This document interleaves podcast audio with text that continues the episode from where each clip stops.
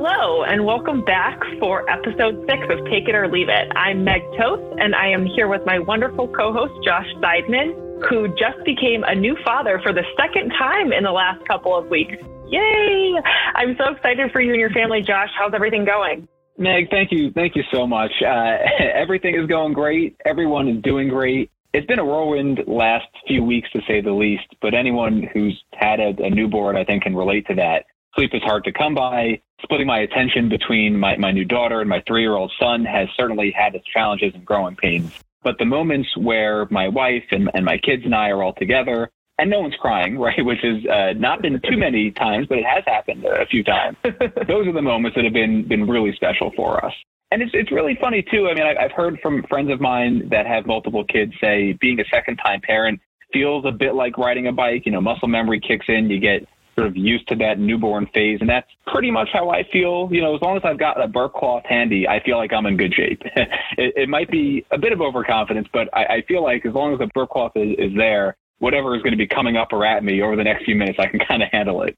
you know, of course, there are going to be hard days and, and difficult moments. You know, running out the door to catch a train for work uh, with spit up on my jacket, which which did happen to me a couple of times with my son a few years ago. Um, but I feel ready for those moments. So, again, everyone is great. Thank you so much. Really, just a special time for me and my family.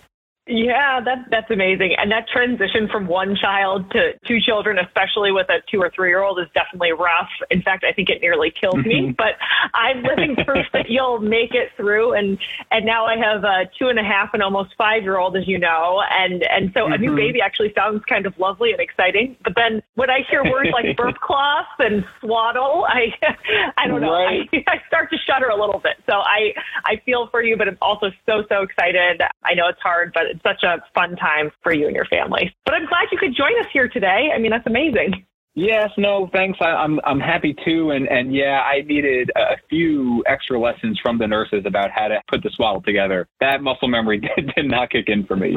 Um, but through you know all the excitement, all the exhaustion of a new baby, I, I have to say I have been so looking forward to today's episode and continuing our discussion on unlimited paid time off it's such an important topic for so many businesses that we work with and deal with on the domestic front, on the international front. And we covered these important topics and learned so much about unlimited PTO from an international perspective during our last episode with Anna and, and Dan. And we have another all star guest speaker with us today to talk about unlimited PTO for U.S. employees. I completely agree. We're again so lucky to have such an incredible guest speaker with us today, Chelsea Mesa, a partner from Seyfarth's Labor and Employment Group out of Los Angeles. She counsels employers all around the country on this topic and, and many others daily. In fact, it was kind of funny. She was asking me earlier in the week if there was anything she needed to do to prepare for the podcast. And I assured her that we were confident she'd be able to answer any questions that we sent her way in her sleep. So I, I'm just so excited to speak to Chelsea today.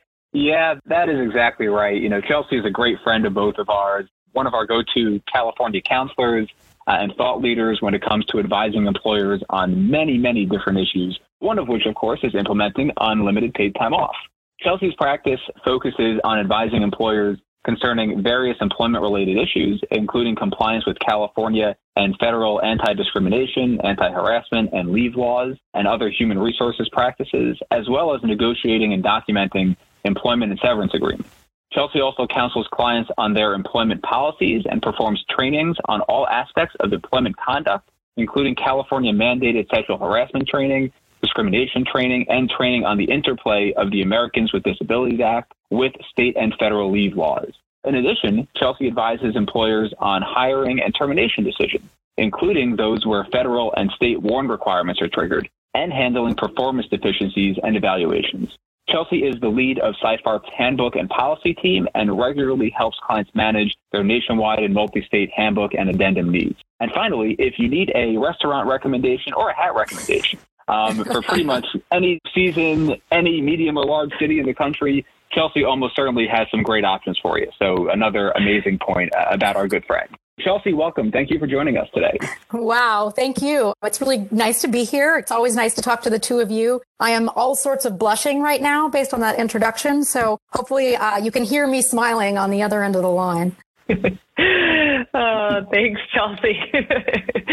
so we're going to sort of hop right into our topic today. And we wanted to start off by setting the stage with sort of what we mean at a domestic level when we say unlimited paid time off. As we saw during the last episode, if you listened in Chelsea or, or anybody mm-hmm. else out there, at an international level, it could mean many different things. So we were hoping you could talk a little bit about what it means when an employer says to you, I want to provide employees with unlimited PTO. What does that mean to you or, or U.S. employers generally? Generally, it means the same thing as it can internationally. It could mean a thousand different things. You know, we're looking at an employer who maybe wants an all encompassing bucket of time that will include paid sick, vacation, holidays, et cetera, and potentially wanting to carve out things like extended leaves of absence, uh, the sabbaticals, other lengthy non-routine periods of time off. And, you know, you do see them called or characterized a thousand different things as well. Routine time off, flexible time off, and there are some times where you see employers who are looking for something that's really just focused on vacation, unlimited vacation or flexible vacation policies and not wanting to encompass paid sick time. So when you hear an employer say, I want unlimited PTO, the first thing I do is ask them what they're actually trying to accomplish with that program because it really could encompass a thousand things. Mm-hmm, mm-hmm, exactly, Chelsea. And, you know, you hit upon this a little bit during the last response, but if you could maybe describe from your work with companies on, on this type of program, what would you say is most commonly, you know, the primary objective for a, business or businesses that want to implement unlimited PTO? Uh, in, in other words, what are the benefits of this type of program for the employer and, and for you know the employees who will be taking advantage of that type of program? Yeah, I think in the last couple of years, or maybe the last five to 10 years, employers really view unlimited or routine or flexible time off policies as a great benefit, giving more flexibility to their employees, treating them as professionals and giving them the ability to determine how much time is appropriate, what kind of time they should be taking, and giving that employee kind of the ownership over the bucket. I mean, and in this case, there would be no set bucket, but giving them the, the flexibility to determine when to take the time, how much time to take, what that needs to look like and recognizing that everybody has different needs in this space. And so it really is kind of an, a recruiting tool, a retention tool, definitely have become more popular of late. And so we're, we're looking at employers who are trying to keep up with the Joneses, if you will. Very interesting. So, if I'm hearing correctly, it sounds like under these types of programs, there's a potential for employees to get as much time off as they need and employers to sort of avoid the administrative hassles and burdens of tracking the time. And so it sounds like a win win for all, but perhaps maybe that's too good to be true. What are the drawbacks of, if any, I'm, I guess I'm just assuming there are some, of unlimited paid time off? Yeah, I mean, you hit the nail right on the head. The idea of a time, um, amount of time that is not tracked or has no administrative burdens would need to be too good to be true. We know there are lots of jurisdictions that are going to make it risky. There's obviously the potential for abuse. We know that an employee who is told that they can take off as much time as they need might just go ahead and do that. And it makes it very difficult for us to then manage that employee but we also, we recognize because there are things like vacation laws or paid sick leave laws that there are going to be things that we're going to be wanting to pay attention to that if we're just sort of saying to employees, take off what you need, we may not be strictly complying with some of these administrative requirements that we want to make sure that we're hitting on that these laws are going to require. And so there's always the risk, and we don't know a whole lot yet because there's not a lot of exploration and case law in this area, but it's a very gray area on how much an employer would need to do to also feel comfortable that if they're providing this generous benefit, that they're also checking all the boxes that they need to with respect to their jurisdiction's sick and vacation laws. Yeah, exactly, Chelsea. And I think you brought up a really good point, which is it's not as simple or easy as it sounds. You hear the term unlimited PTO and, you know, eyes widen, sounds like, like Meg sort of teed up a win-win. And it's not that simple, right? So let's maybe take a deeper look at some of these issues here. For starters, mandatory paid sick leave laws. You know, the three of us, many of our listeners, many of our colleagues on our, our leaves and accommodations team we know that these laws have been proliferating all across the country, dozens of them at the state and local level. When you think about unlimited PTO, something that grabs vacation and sick and personal time, it sounds like the employee could take as much paid sick leave as they need and take it for any reason. So shouldn't that be uh, enough to comply with every one of these paid sick leave laws around the country? You would think. I mean, it, it, feels like it should be, but the big question is that we just don't right. know. We've not seen any of the jurisdictions, especially the ones that are a little bit more aggressive and have a lot more administrative requirements, like I was mentioning before. We've not seen these types of policies or these types of structures really get explored at that level from a state or local administrative agency or court perspective. And so clearly, if I'm an employer who wants to do this, we have to recognize that it's just a little bit of an unknown. You know, obviously, depending on how one of these policies is administered could make a huge difference as to whether it's going to meet the requirements of the various laws. But until we get some guidance, and at this point we just don't have any, then there will always be a risk that whatever we're doing may not be good enough. Yeah, it is. It's challenging to navigate these these unknown spaces, as, as we know as lawyers, of course. Um, so it sounds like it could be better. I know you mentioned earlier on that some employers do just focus on unlimited or flexible vacation and try and leave out paid sick leave from this aspect or from this type of program. Is that something that you know you have helped clients with, or, or that you've explored, and sort of what the benefits of that would be, if any, in terms of excluding paid sick time under like a separate accrual policy and just having this unlimited concept be geared towards vacation? Sure. I see clients do this all the time. I think because of the things we hit on and some of those unknowns around the administrative requirements of the various paid sick leave ordinances and laws, there are a lot of employers who decide we're just going to use our unlimited or our flexible benefit for vacation. And we're still going to provide a legally compliant, you know, does all the, crosses all the T's, dots all the I's type of paid sick leave program separately and in addition to our routine vacation type of policy. And that gives them a little bit of an additional comfort level around knowing that they have checked all of the various paid sick leave boxes. And I do think I see that a lot more and more as we're moving through this space. That certainly seems to be a trend as well. Mm-hmm. Yeah, yeah, it's it's a it's a great point, Chelsea. And you know, what one thing I'll say too, when we're thinking about these paid sick leave laws, you know, we, we know that they come with these different burdensome technical requirements, you know, uh, record keeping, balance mm-hmm. notice, I mean, things like that. You know, and any sort of thoughts on how, you know, if, if you're dealing with unlimited PTO, an employer might try to navigate those requirements or why that might make carving out sick leave laws at least a, a worthwhile step for the employer to take in the unlimited PTO space. Yeah, that's fair. And I think that that really does vary from jurisdiction to jurisdiction. I mean, because I live and work in California and have been here for such a long time, and you look at some of the various ordinances that we are dealing with, there are a lot of administrative requirements, like putting the balance on the pay stub, et cetera. And so a lot of employers will just choose to separate it so that they know they feel 100% sure that they are in compliance because they can actually put the amount available for use right there on the pay stub and not have to worry about the concept of unlimited, which, you know, from a pay stub perspective is technically allowed in California. But I, you know, a lot of our clients, when they provide unlimited, they don't mean truly unlimited. And so they opt for something a little bit different so that they can limit the use of sick to what's required by the law. And by separating unlimited vacation or routine vacation from the paid sick leave law, they feel a little bit more comfortable they can do that. Mm-hmm. Mm-hmm. Yeah, and and you mentioned, you know, let's put sick leave aside for a second, right? Other state laws that might also make unlimited PTO difficult or challenging in, in, in some jurisdictions. Are there any states in particular where unlimited PTO isn't recommended or, or at least comes with a higher level of risk?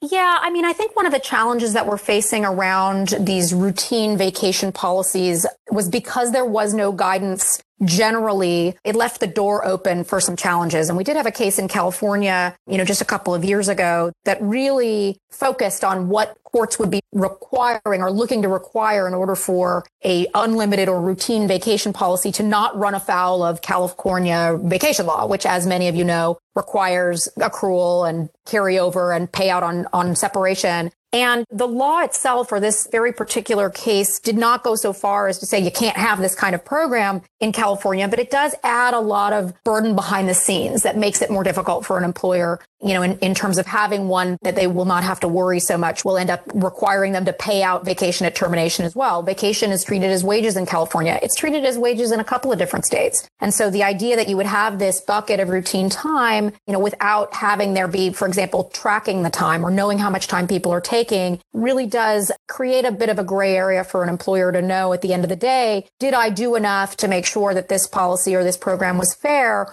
Or will I have employees coming back to me and challenging that they need to be paid out for some measure of vacation because, you know, the law in this space is a little gray. We've seen that development in California. We know it can be tricky as everything else in California can be tricky. But, you know, I wouldn't be surprised if we see concerns about this raised in some of the other states where vacation is treated as a wage as well. California is always keeping us on our toes, which is one of the many reasons I'm grateful for you every day. Thanks. The feeling is mutual, Meg. So, so to round out our discussion on the drawbacks of unlimited PTO, not to be complete Debbie Downers here, but I know from my own practice, and I know, you know, we've talked about this as well, that unlimited PTO may work better for some employee populations and not others. Can you speak more specifically to this, including what types of employees unlimited PTO works well for and what types it does not, and maybe why unlimited PTO is not recommended for non exempt employees? Yeah, no, that's an interesting point because I think, you know, when these policies first started getting put in place, generally they were being used for exempt employee populations and not just all exempt employee populations, but employees who really are very self-managed and have other metrics that they need to meet in order to be able to do their jobs. Because then really, as long as they're doing a good job and they're getting enough work done, the amount of time off they take shouldn't be all that relevant. And so it naturally gravitated toward that population. And lately, we've seen a lot more employers across the country attempting to develop their unlimited or routine time off policies to also include non-exempt employees. And, you know, we're not seeing a lot of success in that simply because it is a lot less common that a non-exempt employee is going to have those separate metrics. Usually, and, and clearly we know non-exempt employees only get paid when they work. And so there might not be as much of an incentive to put in the necessary volume of work, you know, with a non-exempt employee as would exist in an exempt employee space. And all the case law and things we've been talking about and, and, you know, trying to put in some safeguards around one's policies always assumes that the program is specific to exempt employees. We've not really seen any guidance at all, any case law at all that really talks to what this type of a program would need to look like for a non-exempt employee. And so it's almost as though nobody really anticipated that it would ever become that. And so I really do see a lot of employers struggling when they implement such a program for a non-exempt employee population, figuring out, you know, maybe it's not going to work in the long run and then going back to a traditional accrual or grant system because maybe maybe they're not getting as much of the volume of work that they needed to, or people are abusing it and they don't feel like they have the ability to really rein it back in. So it can be very, very tricky in the non exempt world. Oh, very interesting, Chelsea. Really, I mean, so many points to be aware of, as gray areas for us and our clients to navigate through. We spent a lot of time talking about the risks and issues associated with unlimited PTO. So to close things out on a slightly more positive note, you know, as we know, despite the risks, despite certain drawbacks, many employers are still implementing these policies. Can you describe what the ideal best practice unlimited PTO policy program would be for a nationwide employer?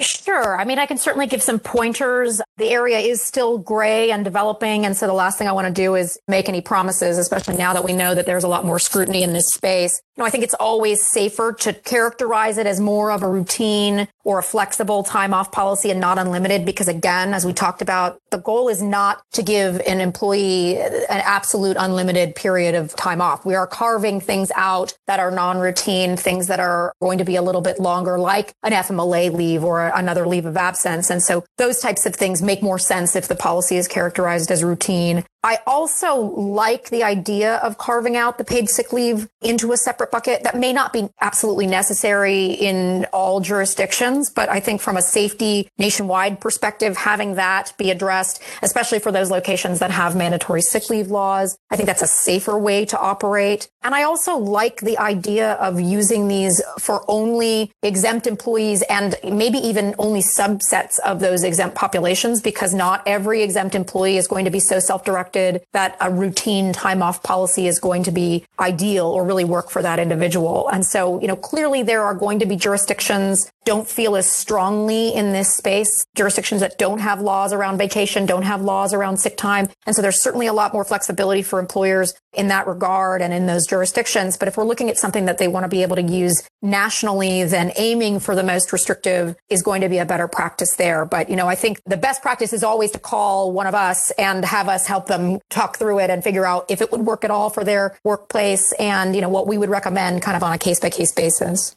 Yeah, that definitely makes sense. That's all super helpful we just really, really appreciate all your guidance and thoughtfulness and, and, responses and time. And, and if I lived a more exciting life, I'd be asking you for restaurant recommendations or, or perhaps where I should buy my next cat, but I don't really go anywhere. you can also borrow yeah, a hat. We, you, don't, you, don't, have to buy a new one. You can borrow one of mine. Perfect. Can, I'll, I'll be contacting you. You can ship it my way. wow. Well, well, thank you so much. We, we really do appreciate all of your time. And thank you so much for being with us today. Yes, thank you so much, Chelsea. Really, really really appreciate everything you did for us. Thank you. Absolutely, my pleasure. It's great having this chat. I'm sure there's a lot more to come on it, so um, we could probably revisit this, you know, a year from now and have a very different conversation. Absolutely, absolutely, and, and thank you. Yeah, yeah, yeah. And, and thank you to all of our listeners out there. We hope you enjoyed this episode, and we'll be back soon with another exciting topic.